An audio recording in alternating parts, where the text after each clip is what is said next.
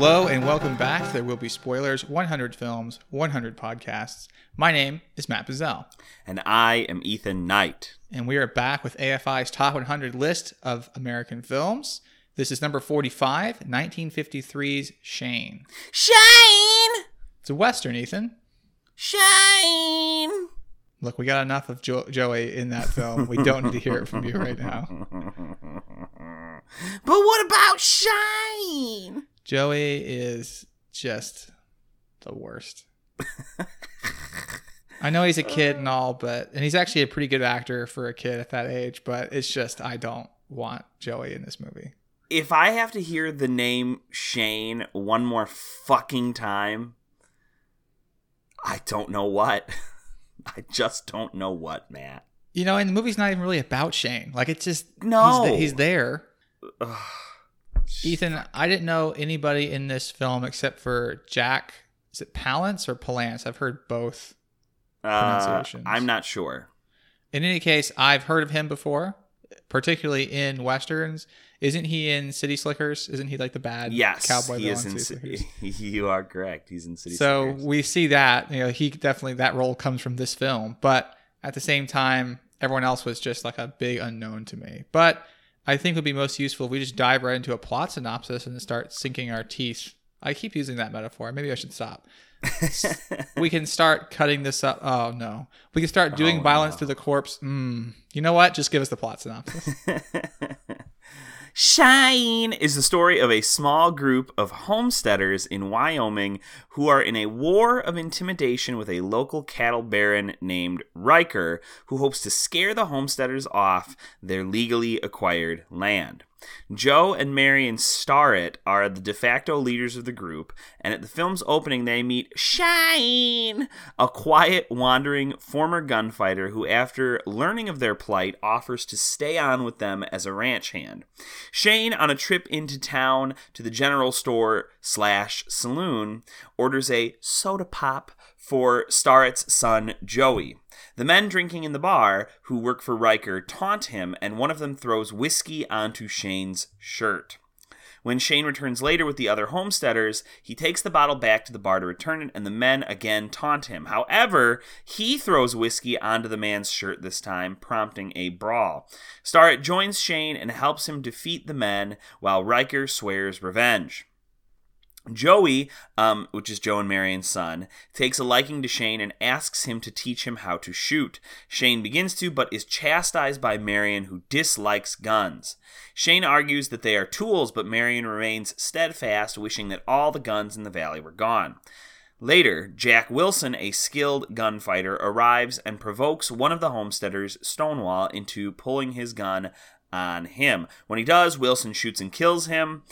After the funeral, Riker calls a meeting to negotiate a settlement, but Shane is warned that it is a trap designed to kill the homesteaders, so he plans to go in their place.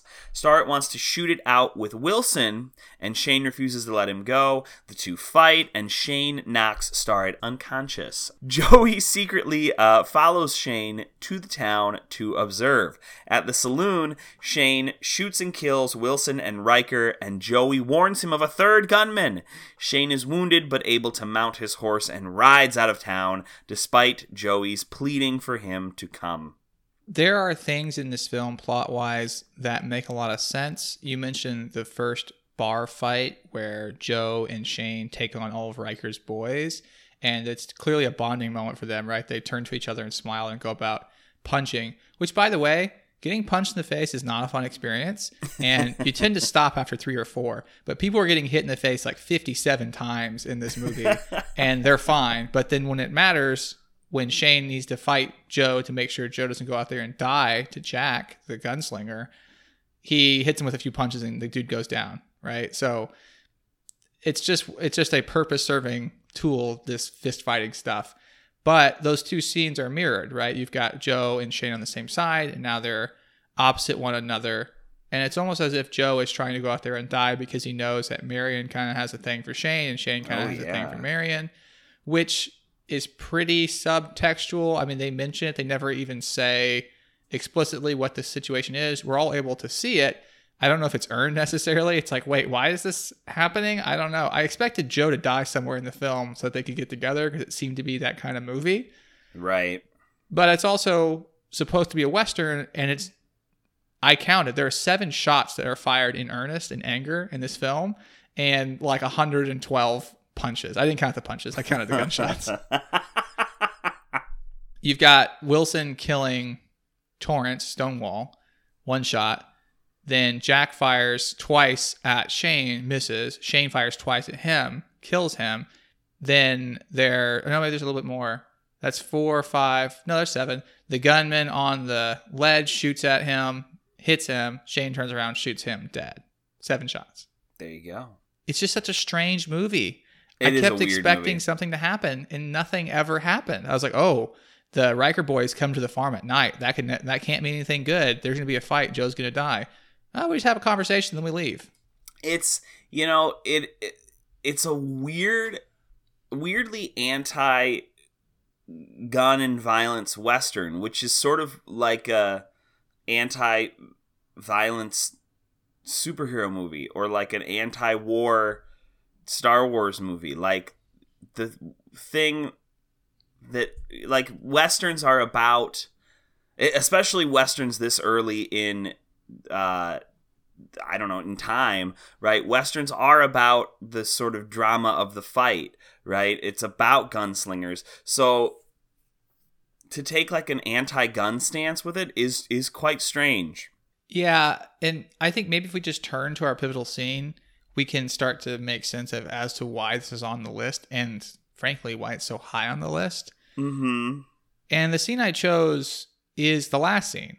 It is Shane talking to Joey, or little Joe as he starts to call him, because now he is starting to, you know, become mature, I suppose, through what he's seen, what he's witnessed in the world. And so Shane is recognizing that in him. And he says, There's no living with a killing, right? Which I've heard before. Yeah, I have too, but can I? I just have to pause you for one second because we got to talk about Joey uh, in the fact that this motherfucking kid. Someone needs to keep an eye on him. He's just wandering out in the fucking wilderness. He apparently runs two miles to town to watch a gunfight. Why doesn't his mother stop him? Right. Why is he? uh, He could get eaten by a bear. He could get kidnapped. He goes and sits by the door of the saloon and almost certainly could have been shot in the face. In the bar fight, he's standing there and almost gets hit by glass like four times. Like they literally have a little gag reel of him, like a glass gets thrown at him and he ducks back. By this kid, what? No wonder kids in the uh, in the eight, 19th century were dying sixty percent mortality rate before they're ten. Look at this kid. He he's about to get shot in the face.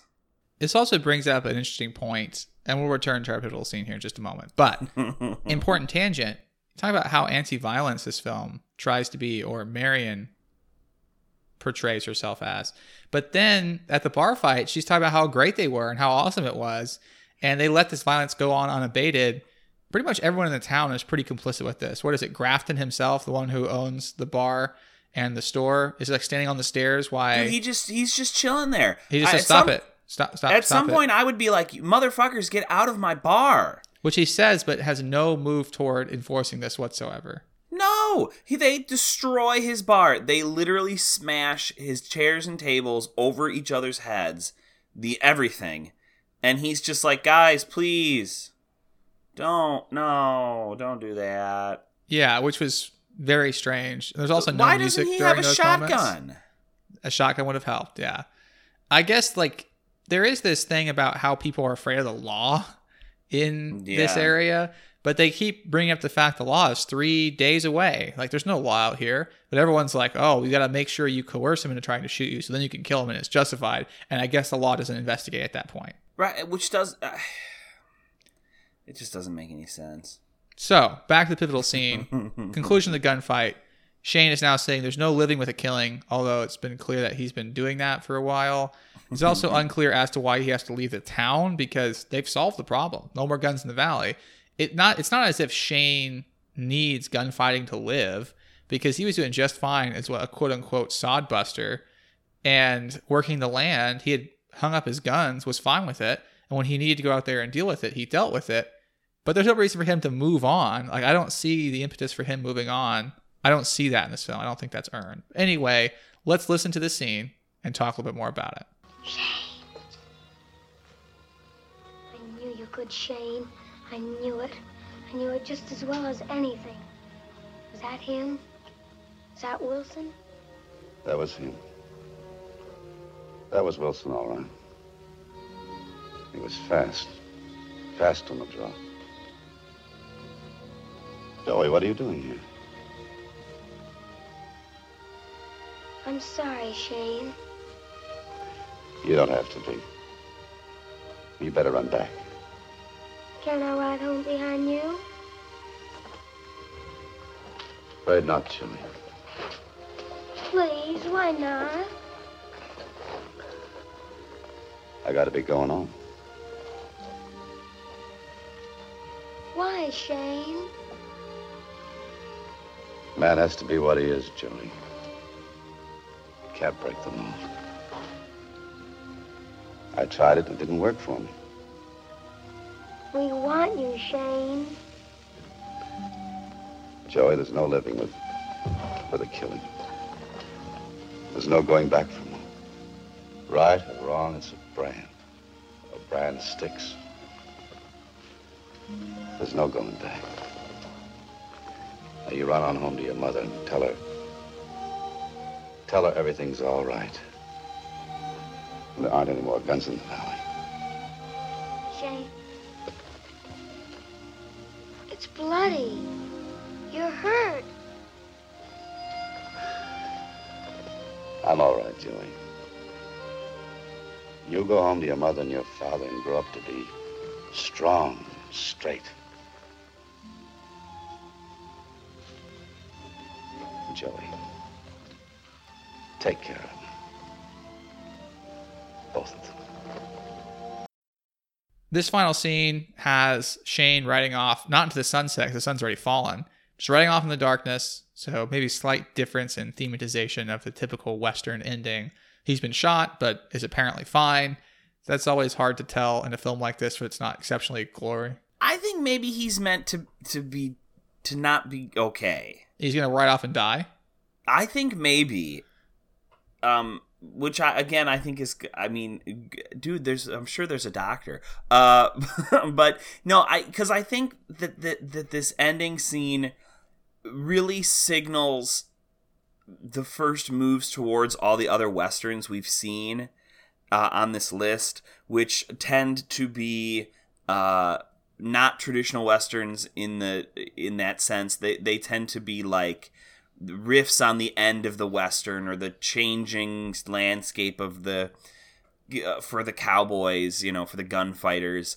Uh, and I think maybe this is the the start of that, right? Like I think that he kills these people and he doesn't really have a place because it's not this isn't Gunsmoke or something um, where you know they, they that's just what happens, right? Like he's you can't shoot somebody you can't shoot three people in the face and then be like, yeah, I'm gonna keep uh, helping you with this tree stump. I suppose that's true. Now, this film actually claims to be, and I say the film claims to be because I got a description of it on Amazon before I watched it, that it's supposed to disabuse our ideas of the West. Like he has to be at the end of this era. And we're, I guess, as the audience, supposed to have learned at the end of the film that the Old West is no longer tenable. But we don't get that argument nearly as heavily as we do in Wild Bunch, Butch Cassidy and the Sundance Kid, films that we'll Right. talk about a little bit later when we get to our three questions. So I feel like the central argument of this film, if it is very much, look, this is the end of an era, or this is the start of, of how there are repercussions of these kinds of gunslinging attitudes, and that people like Shane don't really exist in the world so easily anymore in the Wild West. Well, emphasis less on the wild these days, I guess. That that we're trying to show how this way of life is coming to an end. But it doesn't really play that way. Like Shane Yeah. doesn't really face any kind of consequences. I mean, he's the only thing we really see is him riding off in the darkness with being hurt. Maybe he dies. I think I'd respect the film more if he just rides off and dies two or three miles out of town. But Right. It leaves that as subtext. I don't know. It, it I don't find it to be delivering on what it's arguing here. Right, and I think that the problem with that is that it seems to have a anti-violence or at least anti-gun violence uh, sort of bend. But as you've pointed out, they still fight. There's still and there's like revelry in the fighting. Um, so it seems to sort of undermine itself. It tries to. I think this film is trying to comment on the the end of the western or the end of the west uh, and and the shift away from violence but in doing so it's a, a, a quite violent movie and it and it it, it leans into that um, again it seems as though it's using the wrong set of tools to critique something you know what i mean yes uh, it just is it's strange and and it does so with this strange central figure that is not the main character uh, by any means, which I guess is, is Starlet. Star it. Or Star It, sorry. Um, it's not an episode of There Will Be Spoilers unless Ethan fucks up a name. um, you know, it, it, I guess it's it's him and his family, but there's also that weird like love triangle where the father doesn't see. The film seems to be telling us that the father's not a good father or a good man, and Shane is. I, I well, I have a theory know. about this, Ethan. This is based on a, a, a novel. A novel, yet again, another adaptation. I bet this is far more explicated in the novel. That the yeah. idea of Shane and Marion, maybe they even actually have an affair, but since it's 1950s cinema, you don't see that. It's not talked about.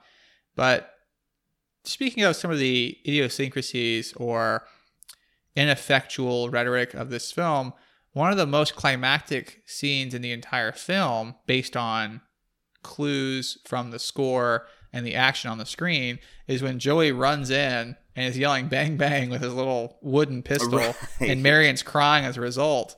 And that felt so unearned. So you're clear with what the movie wants you to feel or think, but it never really gets us there. Yeah, I I think so. I think you're right.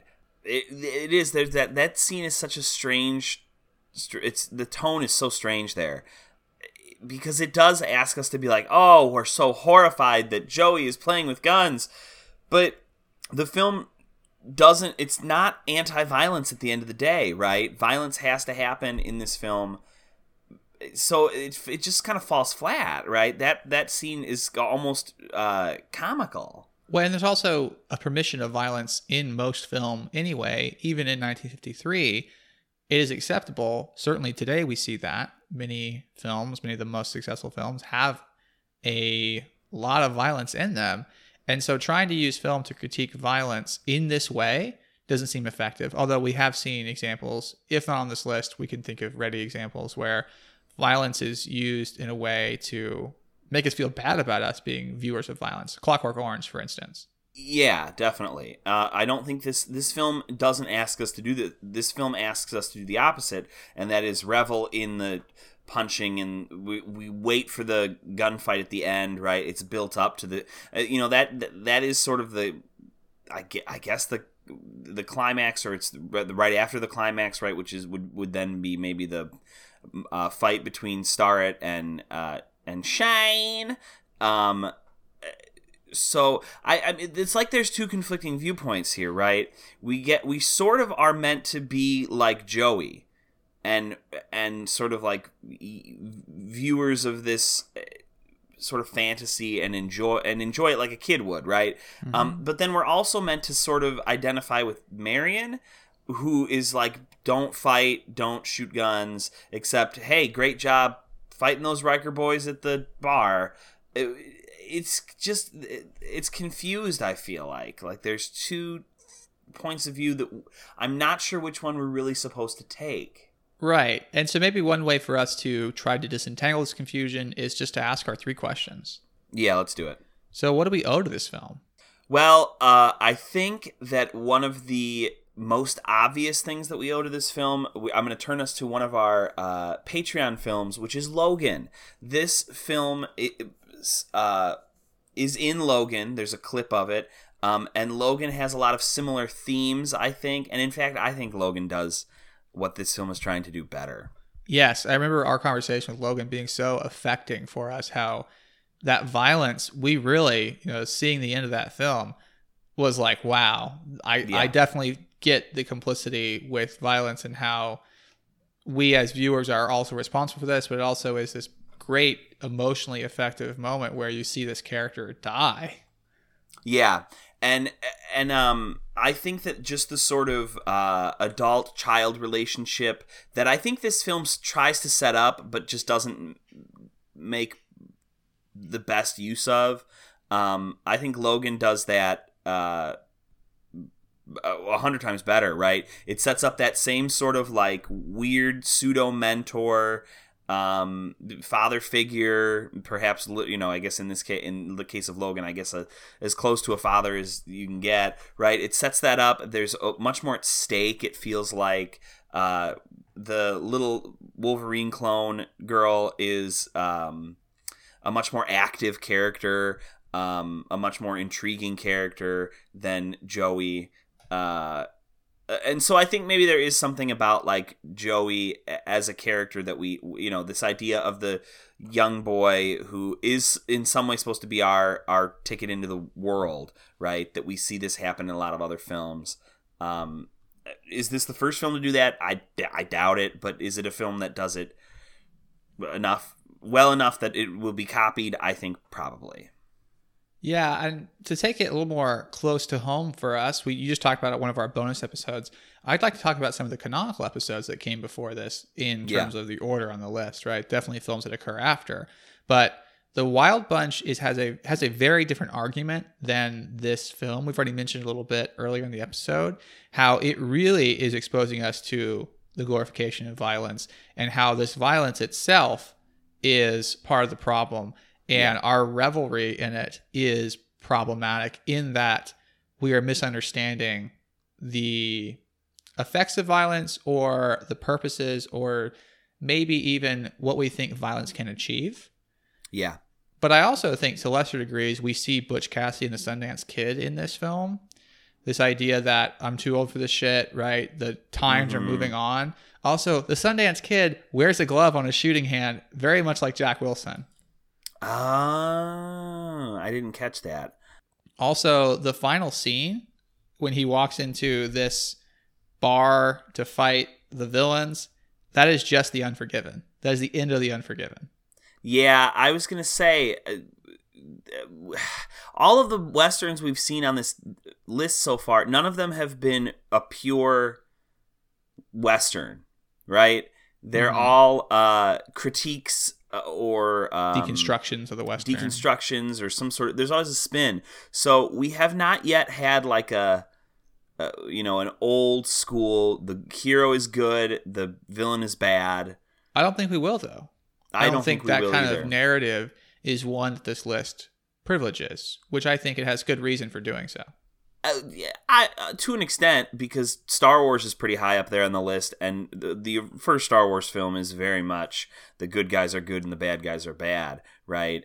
Uh, the later films will complicate that certainly, uh, but I think that we could probably find examples of that. So it's just interesting that like the Western genre is one that they've chosen to give us several um, uh, examples of films that are saying similar things not the same thing but similar things rather than just you know uh, the sort of pure instantiation of the genre Sure. And on a very minor note to what do we owe, you also have the character's name Shane, which I know Walking Dead is passe, but two of the main Oh, yeah. characters fighting over the wife of the other character. Oh, Shane being the one that is usurping that traditional husband role.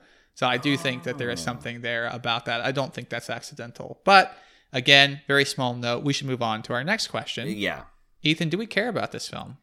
Uh, you know what in with in comparison with wild bunch sundance kid unforgiven it, this one is harder to to really be like yeah um i care about it because it uh spawns logan which is basically the superhero version of this film, which I think it works much better. I I think the fact that it's placed so highly on this list, I can't get that out of my head.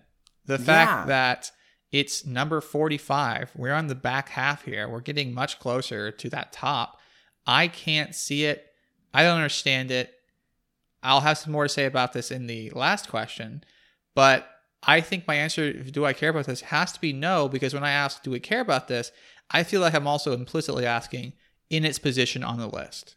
Yeah, and I guess the answer, my answer could be yes, if we understand this film as one of the first, if not the first, uh, sort of serious twist on the on the genre, right? Where it's no longer about only good and evil, right? It's not these sort of very clear black and white dichotomous uh, sort of narratives.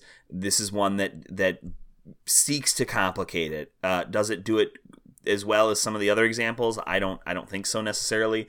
Um, but if it is the, if we do understand it as the first, then I, I can see why we should care about this film. Well, Ethan, maybe this final question will get us to a more definitive answer of our second question. So, that question, as always, is Does this film hold up? Uh, and I think the answer to that is, in general, not as well as the other westerns. Yeah, I think the 50s thing is its own particular issue, but we watched Rear Window very recently, and that's, if not the same year, one year around it or Yeah. something like that. And Rear And it- Window it was looks- great. It was great, and it held up well. And sure, the special effects are the special effects, but I think there's just generally poor acting in this film.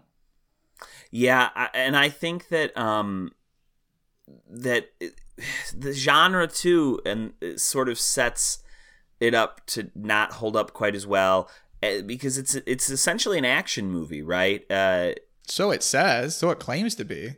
yeah, I mean, there, yeah, maybe an action adventure movie to to a point, um, and I think that's part. That's at least part of what it is. Whereas something like Rear Window is really more of a A drama. Yeah, it's a thriller, a drama mystery sort of thing. Um, and so we can see that as sort of a an encapsulation of the the fifties or whatever. Um, whereas this is a, a period piece, and uh, action movies have changed a lot.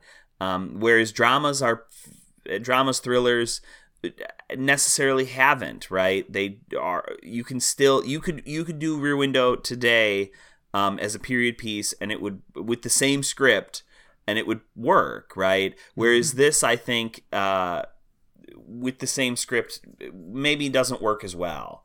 Uh, and the, i mean the action scenes certainly don't uh, set my uh, I don't know. I can't think of a fucking analogy. They- They're not very exciting. I mean, honestly.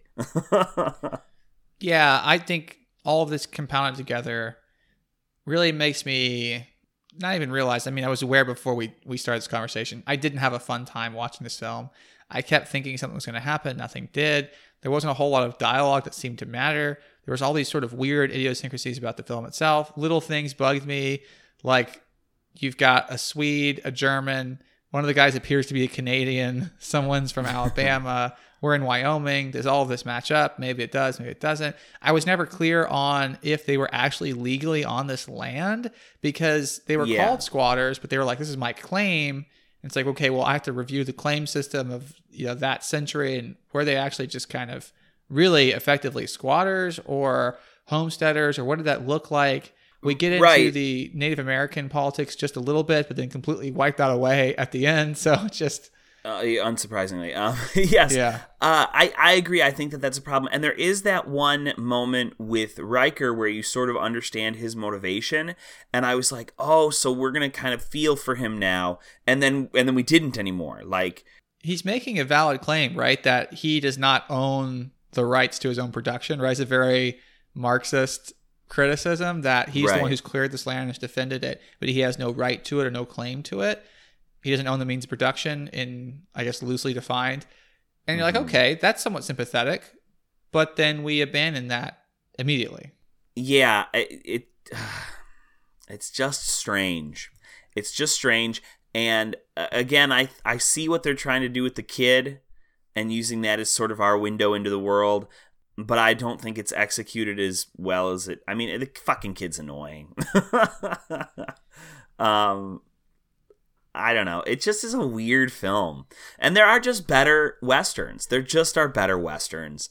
Uh, and you know, my mother loved to watch westerns on TV, so I have seen bits and pieces of many, many, many, many westerns, and this is just not my favorite. Well, then, Ethan, maybe we'll take a look at some of those better westerns sometime in the future. But I think Perhaps that's going to conclude our discussion of Shane. Shane. And we'll be back week after next. Ethan, do you know the film? Uh, Philadelphia Story, I think. All right. Then we'll be back for that. But until next time, I've been Matt Bazell, And I am Ethan Knight. and there will be spoilers. There will be Shane! Shane!